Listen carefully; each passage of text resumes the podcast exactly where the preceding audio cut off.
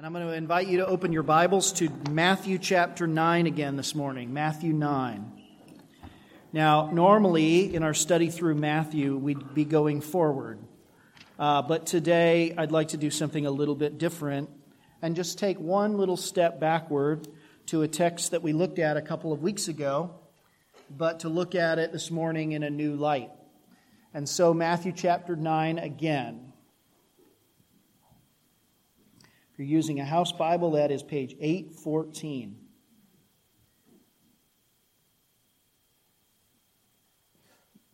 You know, just like in the natural world, in the life of grace, there are seasons, seasons of life.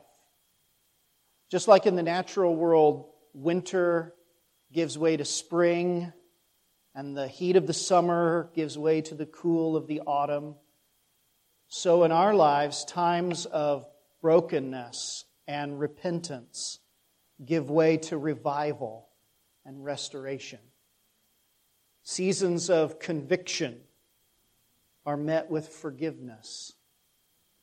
Periods of longing are answered with fulfillment.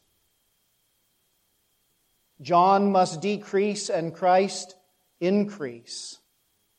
And we go from fasting to feasting, from petition to praise. And all our prayers are turned into thanksgivings. Many of you today come to these services and you're in different seasons of grace. And I want to remind you that whatever season of grace in which you find yourself this morning, may be a very difficult season. But I want to remind you that sorrow endures for a night, but joy does come in the morning. I've found that my whole Christian experience has alternated between these two polarities. And both of them, both of them, are a part of the work of God's grace in my heart. Both sorrow and joy. Both the warnings and the comforting assurances. Both the law and the promise. Desperation and satisfaction. Longing and thanksgiving you know, there are times in our lives as Christian people when what you and I need very desperately are the warnings of the Scripture. And there are other times when what we desperately need are the assurances of God's Word. There are times when it's in our long term spiritual interest to undergo seasons of longing and waiting on God. And other times where God just overwhelms us with joyful satisfaction in Himself. These twin graces take turns, alternately exposing our need Or, on the other hand, pointing us to the sufficiency of our salvation in Jesus Christ. Hunger, whether you're talking about spiritual hunger or physical hunger or hunger in some metaphorical sense, hunger works to drive us to our own sense of need. And here's the way it has worked for me and no doubt for so many of you, is that hunger drives us to come to ourselves like that prodigal son in the pigsty and to say, Where am I? Oh Lord, I need you. I need to come back to your table for a crust of sustaining bread. And you know what? We get up and our desperation and our longing and our conviction and our repentance, all of that drives us back to Jesus Christ and we come and we cast ourselves before Him and we say, I'm not worthy to be your son. Just make me a servant in your household. And then you know what the Father does? I mean, have you experienced this? He says, Get the fat cow and kill it because we're going to have a feast. I'm going to lavish you with mercy and grace and forgiveness. I'm going to revive you. I'm going to restore you. I'm going to give you again the joy of your salvation. I'm going to renew the spirit of my son upon your life. And he just pours out his blessings upon you. And you say, This God is a lavish God. This God is a foolishly lavish God to bestow such kindness upon me. I, th- I think that's the way the Christian life works.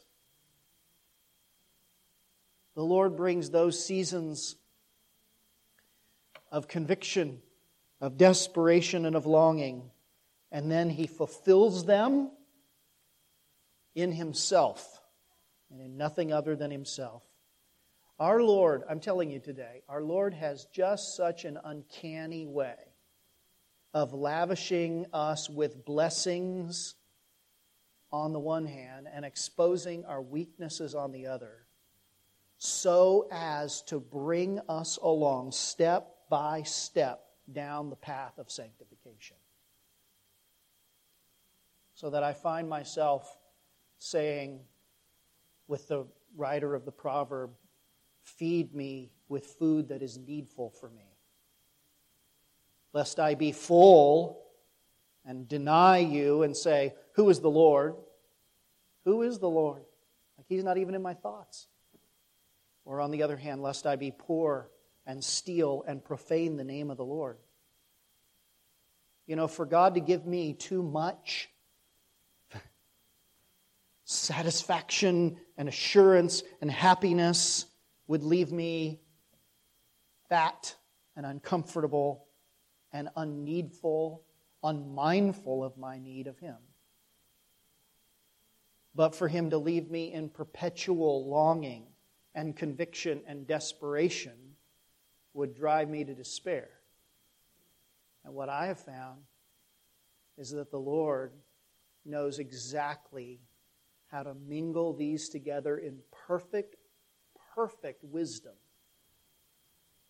And that is that gives me a great measure of peace. He whose heart is kind beyond all measure gives unto each day what he deems best.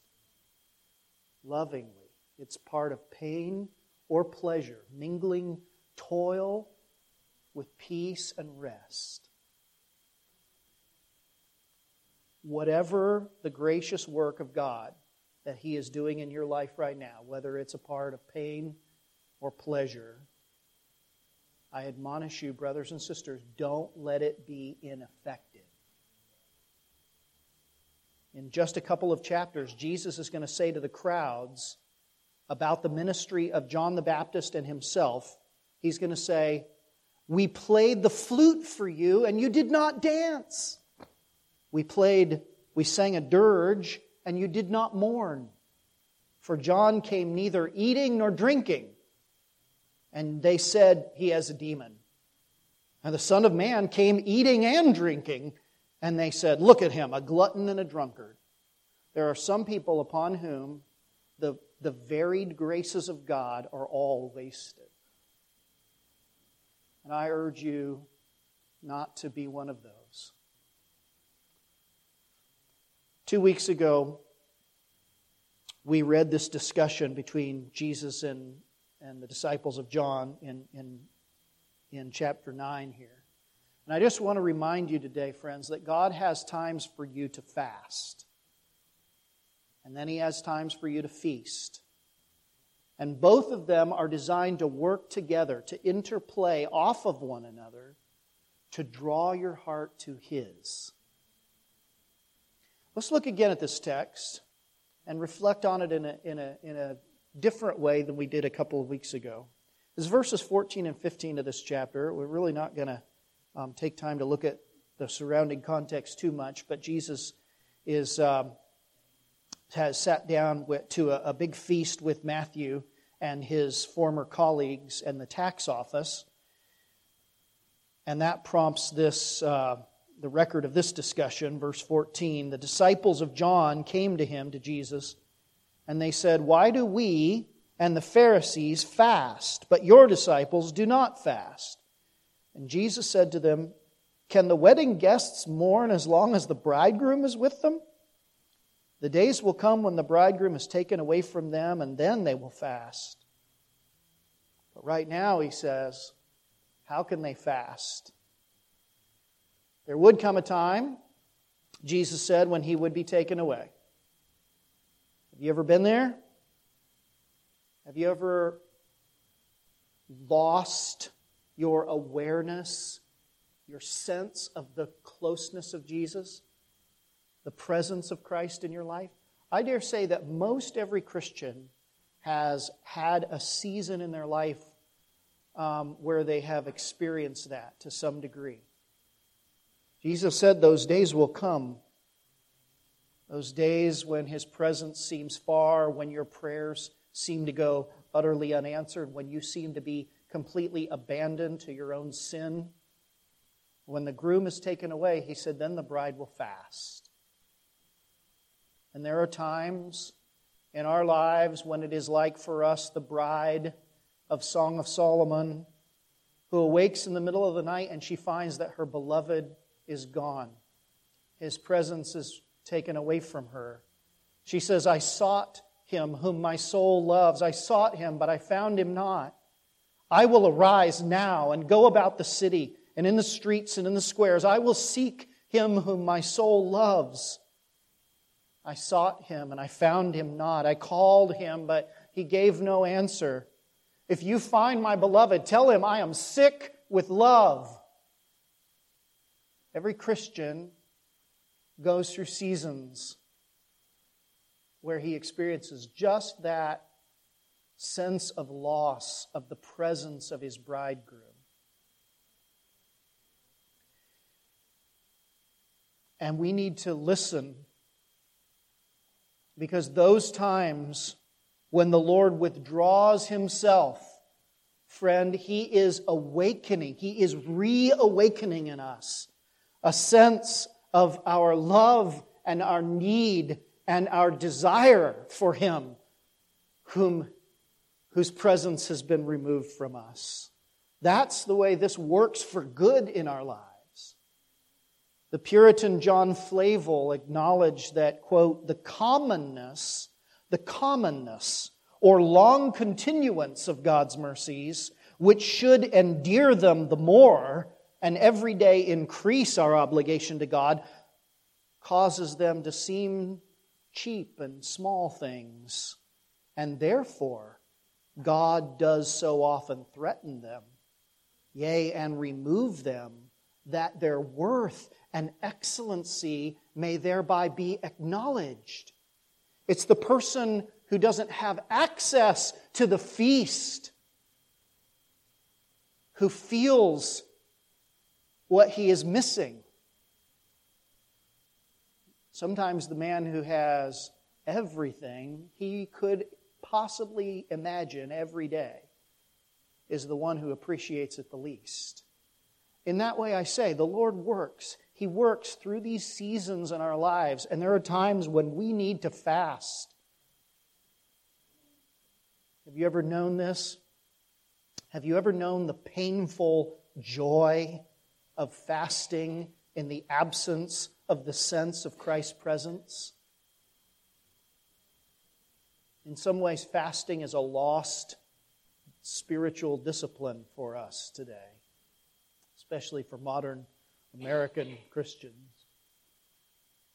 A number of years ago, I wrote, Today I fast. I fast because I cannot feel. My heart has grown cold toward Christ. I need reviving. O oh Lord, may my soul desire you as my body desires food. And then may I eat and be satisfied, and eat again and again and again, Please hear my prayer and have mercy on me. See, when the groom is taken away, the bride will fast. But there are other times when God's presence really comes home. And when the Savior draws near. And when God's bounty is all around and you feel lavished upon with the goodness of His presence. And then, no more fasting. It's time to put away the fast. It's time to feast. It's time to give thanks. It's time to worship Him with thanksgiving. And there are times like that. There are times like that in our lives personally. There are times like that um, among a people, even a nation.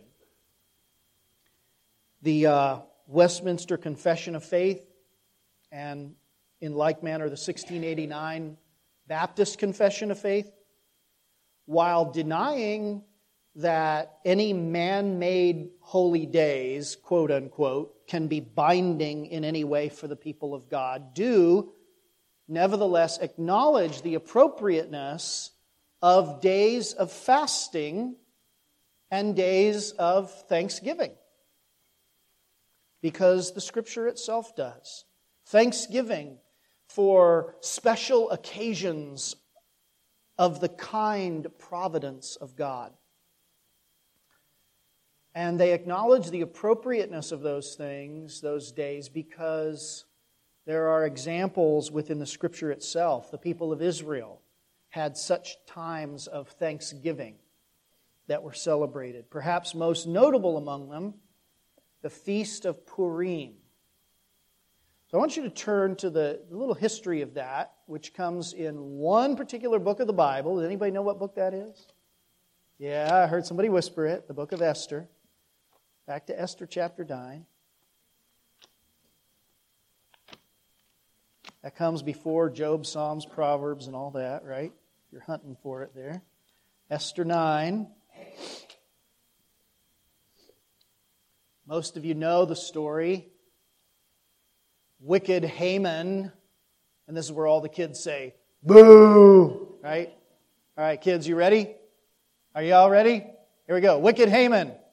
Boo! All right, good. Wicked Haman plots the destruction of the Jews. He wants to see them all destroyed. But when the Jews heard about that, they spontaneously began to fast. Mentioned that a couple weeks ago. And Mordecai, who was in the king's court, heard about this plot and urged his niece Esther, who was a queen in Persia, she, he urged her to go before the king and make petition for the people of God. And so Esther and Mordecai called upon all of the Jews in that place to fast for three days in preparation, in petition uh, before the Lord, to express their penitence for their own sins and their, their neediness for God's mercy. And so finally, she comes to the king and she makes known the plot, and the king is furious. And in the end, Haman is hanged. And all the children go, Yay! Everybody ready? Haman is hanged. Yay! Yay. All right, good, good. We don't get to do that very often, so, you know, every once in a while. Well, the Jews were allowed to defend themselves. And as a result, of course, God spared the people and they lived. And God preserved his people. And then it, that leads into this discussion about Purim, verse number, verse number 20, Esther 9. And Mordecai recorded these things and sent letters to all the Jews who were in all the provinces of King Ahasuerus, both near and far, obliging them to keep the 14th day of the month of, uh, of Adar and also the 15th day of the same, year after year, year by year, as the days on which the Jews got relief from their enemies, and as the month that had been turned for them from sorrow into gladness, and from mourning into a holiday, that they should make them days of feasting and gladness, days for sending gifts of food to one another and gifts to the poor. Then, if you go down to the end of verse 26, it says, Therefore, because of all that was written in this letter, and of what they had faced in this matter and of what had happened to them, the Jews obligated themselves and their offspring and all who joined them that they without fail would keep these two days according to what was written at the time appointed every year. Verse, the beginning of verse 26 gives also the, the story. Uh, sorry, I skipped that. Beginning of verse 26, therefore they called these days Purim after the term Pur. Pur comes from the Persian word for lots, um, you know, like lots that you cast, casting the dice and so forth, which is what Haman did to try to discern the times and the seasons and find a time that would be fortuitous for the destruction of God's people. But God, in the end, had the last laugh, as it were, and we know that the lot is cast in the lap, but its every decision is from the Lord. And so now they celebrate this feast of the casting of the lots, which turned out for their good and not for their destruction. What I wanted you to notice about this, what makes this feast uh, particularly instructive for us, as it did for the writers of the Confessions, was that this feast, um, this time of Thanksgiving, was not prescribed. That is, it wasn't commanded, it wasn't a commanded feast in the law of Moses for the people of Israel, like some others were. You know that there were three great feasts that were commanded by God the Passover, Feast of Booths, the Feast of Weeks. And each of these feasts, all of Israel was to go and join themselves together in Jerusalem and worship God and, and either, either fast or feast as the occasion required. But this wasn't prescribed but it was a feast that was commended by inclusion in the Holy Scripture, and many, many Jews did observe the Feast of Purim. So there are times then when it is appropriate that we set aside a season of feasting and thanksgiving for God's good providences. And such a thing, of course, happened many times in colonial America with its uh, strong Puritan influences. There would be there were a number of days set aside for public fasting in colonial America, and then even later in, into uh, into the history of the, the federal government as well. But especially in the area of, uh, of the colonial days, there were days of fasting that were proclaimed in various colonies at different times, or days of unusual public thanksgiving to God for, for some kind providence of God. And they would rejoice and they would gather together and they would feast. Now, of course, we have come quite a long way from that tradition, sadly. Most Americans, um, for them, Thanksgiving is kind of a day of being sort of vaguely thankful for something to someone, not quite sure who. It's a day to get off work. I guess that's good. It's a day to eat lots of turkey and sit on the couch and watch football. so people are sort of generally in a good mood. Maybe get to see family. That's a mixed blessing. It might be good, it might be bad, depending on what Thanksgiving dinner goes, goes like. We've come a long way from a public acknowledgement of the kind mercies of God upon us as a people.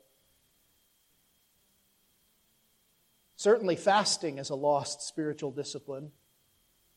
You Don't even hear Christians talking very much about fasting these days. But I also, I might argue that feasting is a lost spiritual discipline. I mean, real as unto the Lord feasting.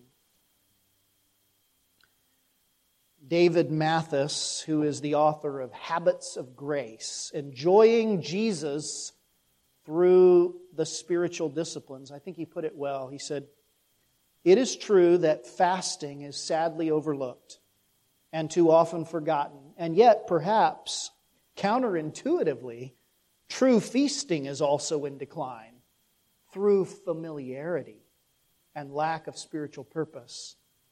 Most of us have never given any serious thought to what it might mean to feast with Christ honoring intentionality. We've grown dull to the wonder of ample food and drink through constant use and even overuse. When every day is a virtual feast, we lose the blessing of a real one. When every meal is a pathway to indulgence, not only is fasting lost, but true feasting is as well. And that is sadly where we find ourselves. I mean, sadly, in, in some way, I mean, we have an abundance of blessing, but what is so often the case is that people who have an abundance so take it for granted that they can partake of that abundance without any real heart of worship. And so the feast just becomes an indulgence rather than a feast to the Lord. How can we make this Thanksgiving any different? How can we make it a real feast as unto the Lord, corresponding to a fast? Let me give you nine brief admonitions. I said brief. You heard that word, right? All right, nine brief admonitions. One, prepare for joy by repentance. Prepare for feasting by fasting. There are times in our lives when we need more introspection and penitence and affliction. And I say again, this is not this is not a punishment by God. This is a grace of God. Do you know that? It is a grace of God to prepare the soul to be amazed when mercy comes. I'm not saying that we literally have to fast from food before this Thursday, though that may not be a bad idea not because of our waistlines, but for our spirit. But in general, we prepare for we prepare ourselves to be amazed by God's lavish mercies by going through times of repentance and by earnest prayer, by recognition of our need. That's the first thing. Second, begin with a rehearsal of the blessings of God. Begin your feast with rehearsing the blessings of God. We've sometimes, I think, sung, sung that little song. Count your blessings, name them one by one, and it will surprise you what the Lord has done.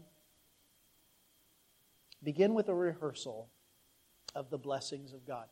You know, start, and, and, and when, you, when you name the first five or ten, and you think you've exhausted it pretty well, then start going, walking mentally through all of the aspects of your life. Walk through your home, home life, walk through your work life, walk through your church life, walk through your community life. Think about physical, think about spiritual, Think about preserving you from where you could have been. Think about the blessings of where you are. I mean, you start doing that. You really do. And you will be overwhelmed. But of course, the greatest blessings are not simply the ones that we count in our minds, but the ones that we feel in our hearts. And it's a matter of reflecting and meditating that will begin to set the stage for real feasting with great joy and thankfulness. Three, measure what you have in light of what you, you know what I'm going to say? What you deserve. Measure what you have in light of what you deserve. Because there are sometimes we come to a, a time of public thanksgiving and there's someone that's going to say, I have no reason to give thanks today. I can't think of anything. When I sit down to count my blessings, the only thing that I can think of is my overwhelming grief and my difficulty. And yet the scripture says, give thanks in all circumstances. How in the world can someone do that? When their spouse has just died, or when they've lost their job, or when everything at home is falling apart? How can somebody possibly come into God's presence with thanksgiving? Well, you know, in one sense, it goes back to the idea that there are seasons, and this may just be a very difficult season for you that God is using to prepare you for a season of great joy. But in another sense, we can rejoice even in the difficulties of our lives when we remember not when we compare what we have not with what other people have, when we compare what we have not with what we crave, but when we compare what we have with what we deserve. For who has what he deserves? Haven't you been given far and away more grace than what you deserve? Measure what you have in light of what you deserve. Four, move from rejoicing in the blessings to boasting in the blesser. Now we're really getting to the heart of what it means to enter into thanksgiving. And there's a little test. If God, in His providence, chose to take away all of those blessings that you're counting except Himself, would it be enough for you?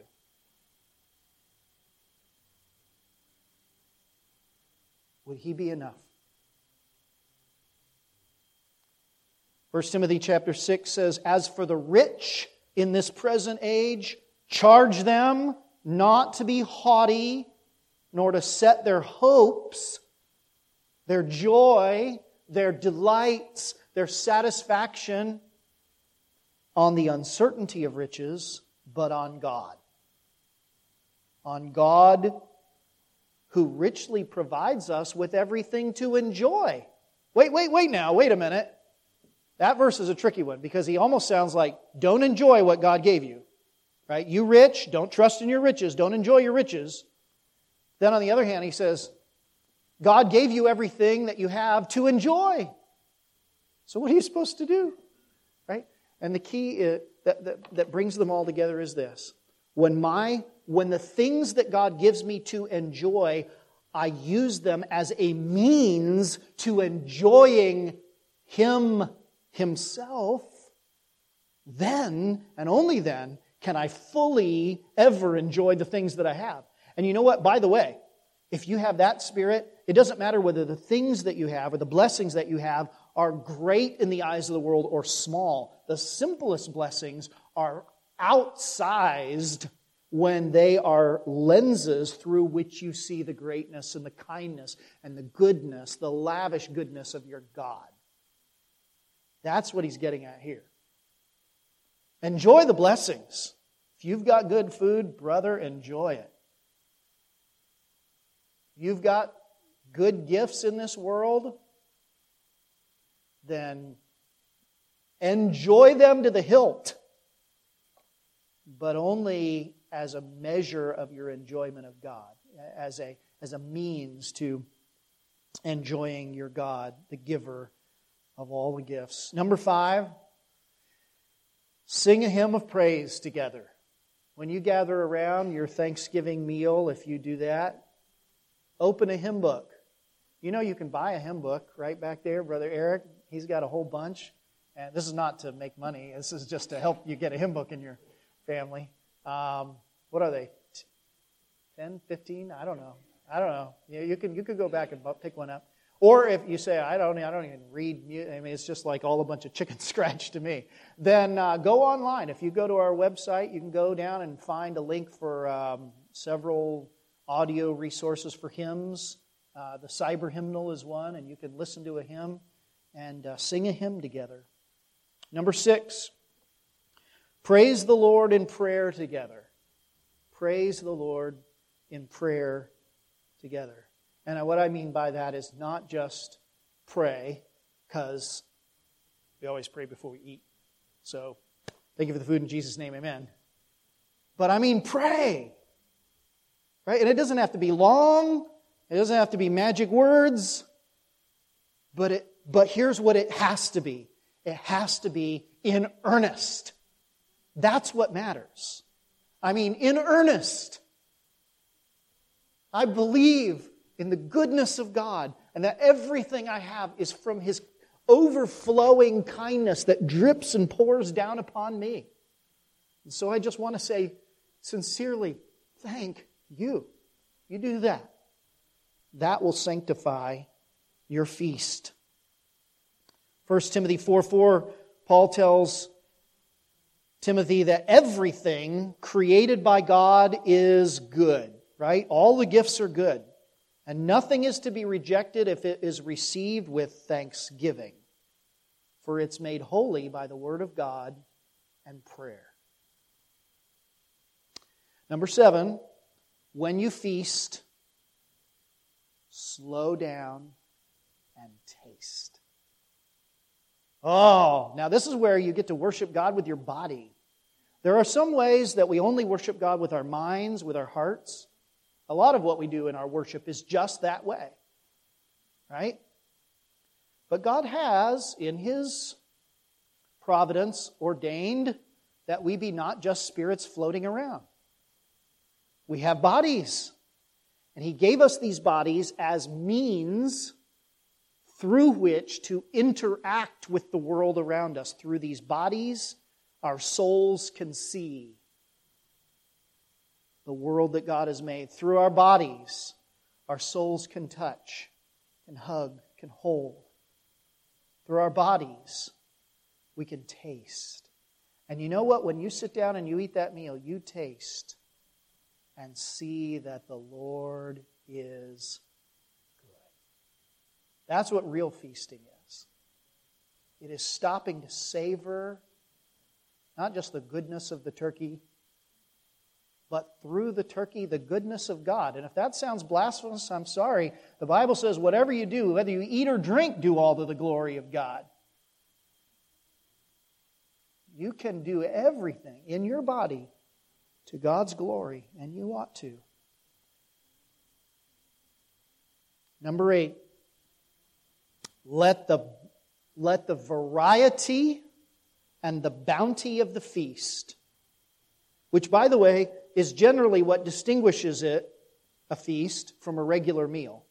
We all have we all have evidence that we have ample to eat, right? We all have evidence of that. We have plenty of food in this country. We have every I mean most everybody here as far as I know I mean you have access to having enough but when you have a special time where there is a huge variety and a huge supply let that variety and bounty remind you of the manifold mercies, the manifold mercies of God.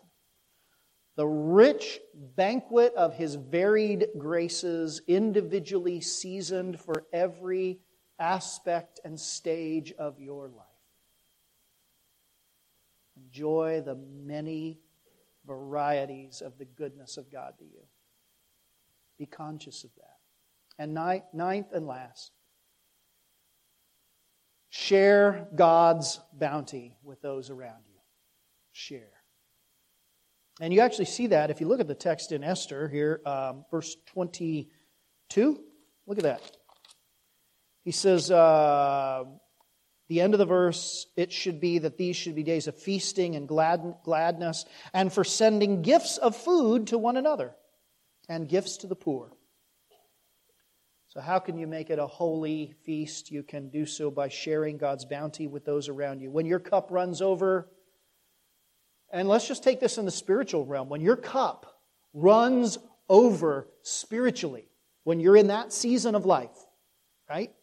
When you're in the season where God's spiritual blessings are just overwhelming you, why did God do that to you? Not just so you could sit there in your little cozy chair and just be all happy. That is part of it. He wants to lavish his love upon you.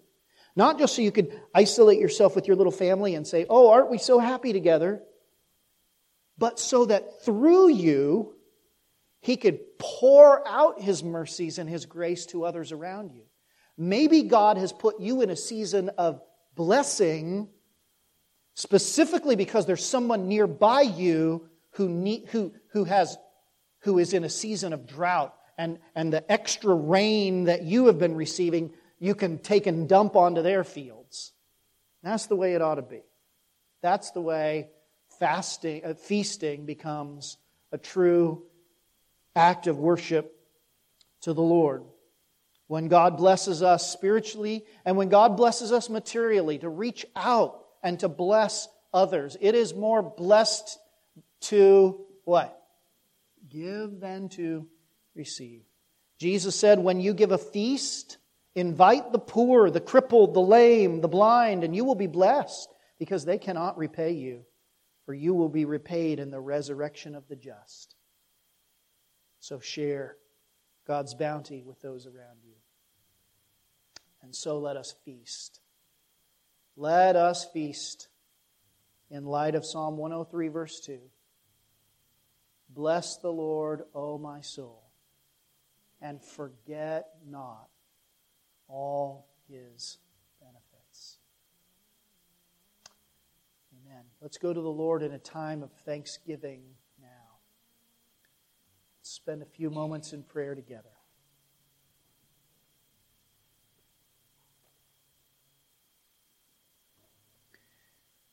Our Heavenly Father, we rejoice that we can even call you Father. We rejoice through the one and only Son that you have, our Lord Jesus Christ. Our hope is in Him. Our life is wrapped up in Him. He's our righteousness. He is our sanctification. He is our glory. We come to you in Jesus' name. And we rejoice at all that you have given us, all of the blessings with which you have lavished us. You have given us life.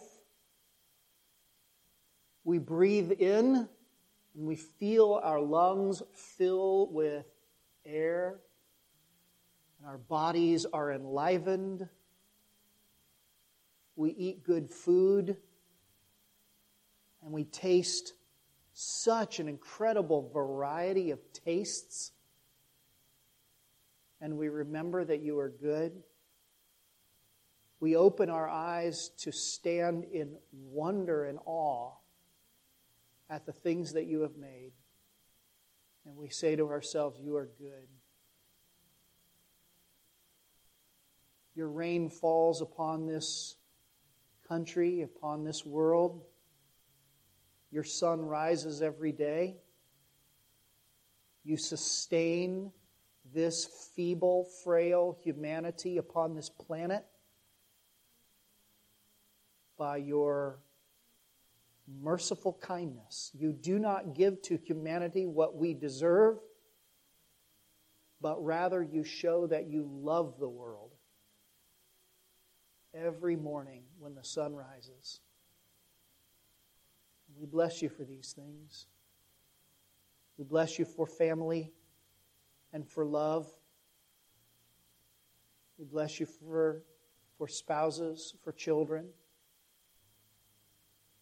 We praise you that you instituted marriage to demonstrate your great love and faithfulness for your bride.